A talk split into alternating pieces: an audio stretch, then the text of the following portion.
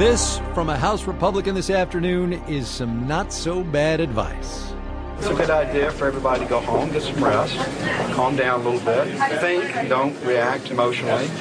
On a Friday, a crazy, crazy Friday from American Public Media, this is Marketplace.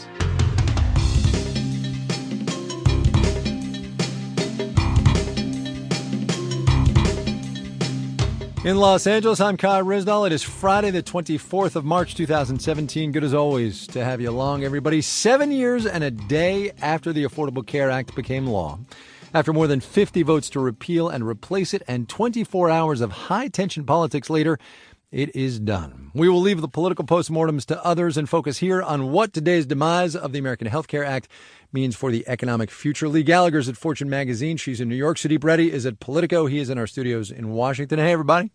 Hey, Hi, Kai. So, Sudeep, as I heard uh, on the CNN analysis of this whole thing this afternoon, uh, uh, healthcare has been the organizing principle for the GOP and its resistance for the past like 10 years almost. What can we glean then from where we go from here from its demise?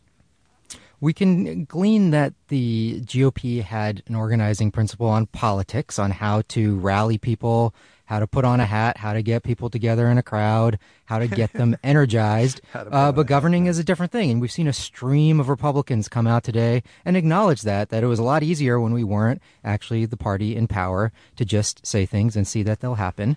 And obviously, in this case, when you have to come up with the hard details that are going to upset a lot of people from various factions, let alone the American people, just talking about the industry factions, right, right, right. that's hard enough. And then when you uh, bring the real personal effects of healthcare onto this, uh, game over.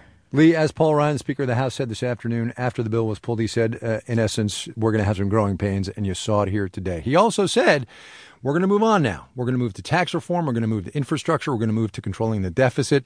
D- is any of that easier now that healthcare has gone down, or is it harder, or, or what happens? No, I mean it, it's faster. Yeah, it's, it's quick. You get there you know, faster, right? Yeah. right away. But it's.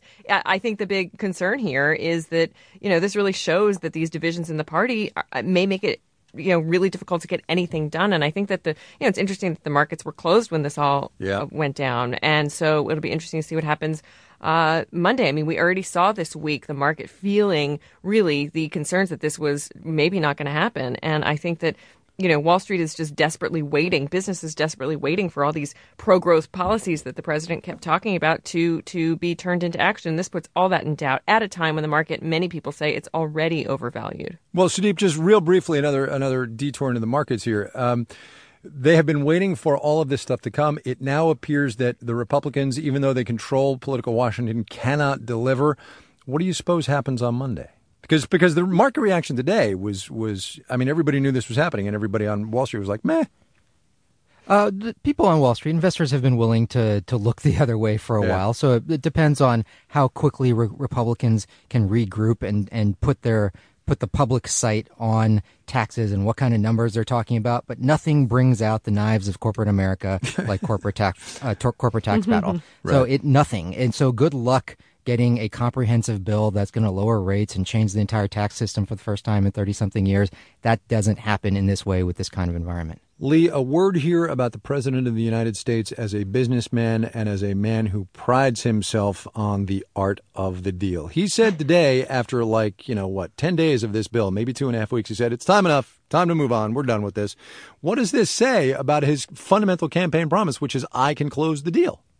Well, it's funny. As I was standing in the lobby waiting to come up here today, these two two guys walked in, took one look at the TV on the screen, and saw the headline, and just sort of shrugged as New Yorkers do, and said, "So much for the art of the deal." and uh, I think that that is, that is exactly it. And I think you know, I think it's interesting. I, I, mean, I could you could see how President Trump could spin this. You know, I pulled it. I did, you know, yeah, I knew it wasn't going to happen. Uh, I you know, this is decisive. This is what happens in business. You can just see how this is going to happen. He didn't really see coming that he was going to blame the Democrats, but uh, but that's another thing. Yeah. But, you know, it's it. Yeah. Sudeep, uh, the other funny tweet. Yeah, was, ahead. no, no, the no, other go funny ahead. tweet was.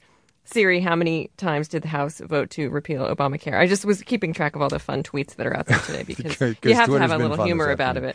Uh, Sudeep, same basic question then, uh, negotiating skills wise, about the Speaker of the House, who now, after having had this failure, has to carry all of those things he mentioned today tax reform and infrastructure and deficit and all of that jazz. His caucus is not behind him.